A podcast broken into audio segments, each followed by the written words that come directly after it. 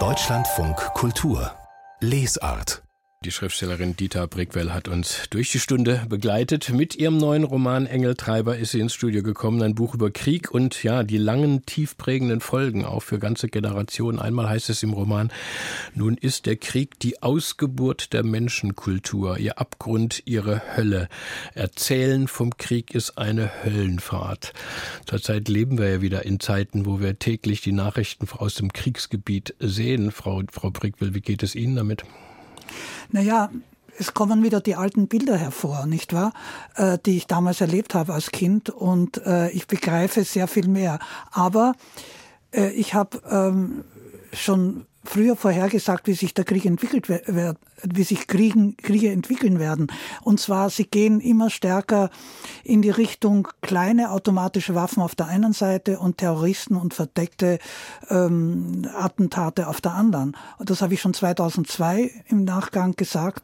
Und jetzt überholt mich meine eigene Einsicht mhm. oder Voraussicht. Das ist schon sehr dämonisch. Also jede zweite Nacht ist unruhig. Sie haben vor zwei Jahren ein Band mit Essays veröffentlicht, Frau Brickwell. Ähm, Sie haben mich darauf aufmerksam gemacht und ein letzter, der letzte Essay, der geht über Krieg. Wir, der Feind von uns. Was, was, was, was haben Sie da entwickelt? Naja, ich stand natürlich wie viele Menschen unter dem Eindruck des äh, 9-11, also des Zusammenbruchs des World Trade Centers und dieser Rätselhaftigkeit und dieser Schlagartigkeit. Für mich war das eigentlich die Zeitenwende. Und ich beobachte seit längerem, wie sich Waffengewalt entwickelt und wie Kriege eigentlich äh, am Zügel der Waffenentwicklung geführt werden.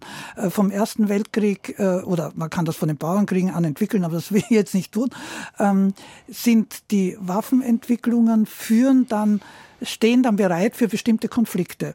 Und weil, wie man im Kosovo-Krieg gesehen hat, die Waffen so kompliziert und so teuer werden, ich sage dann polemisch, dass eine Steinschleuder ausreicht, um einen ähm, äh, Schwenkflügler abzuschießen, äh, entwickeln sich so Gegenbewegungen. Ich habe also damals unter diesem Eindruck in einer sehr poetischen Sprache, um Menschen wachzurütteln, ähm, hingewiesen auf oder erfunden, wenn man so will, Killerdrohnen, die sehr klein sind. Und jetzt sind sie schon auf dem Markt. Mhm. Ich meine, Sie haben das damals auch noch in den 90er Jahren ja auf dem Balkan erlebt, als Sie für die EU auch unterwegs waren oder so. Ähm, gibt's diese, sehen Sie da diese Parallelen?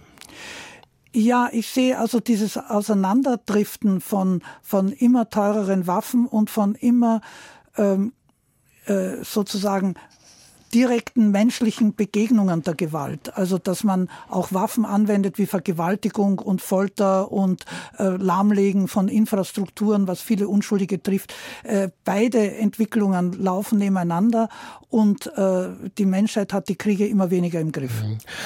Aber wir haben jetzt derzeit eine ja, intensive Debatte. Ähm, eine Fraktion sagt Waffenlieferungen um auf keinen Fall Frieden, Frieden, Frieden schaffen mit Diplomatie und die andere sagt, ja, wenn wir den Ukrainern die Waffen Waffen nicht geben, dann werden sie unterworfen und der Überlast der Ukraine ähm, ihrem Schicksal. Wie stehen Sie dazu? Es ist wenn man ehrlich ist, sehr schwer, hier eine eindeutige Entscheidung zu fällen. Aber klar, sichtbar ist das Ende. Wenn alle erschöpft sind, wie am Ende des Ersten Weltkrieges oder am Ende der Isonzo-Schlachten oder am, am Ende des Zweiten Weltkriegs, dann kommen sie genau zu den Kompromissen, die sie vorher hätten haben können.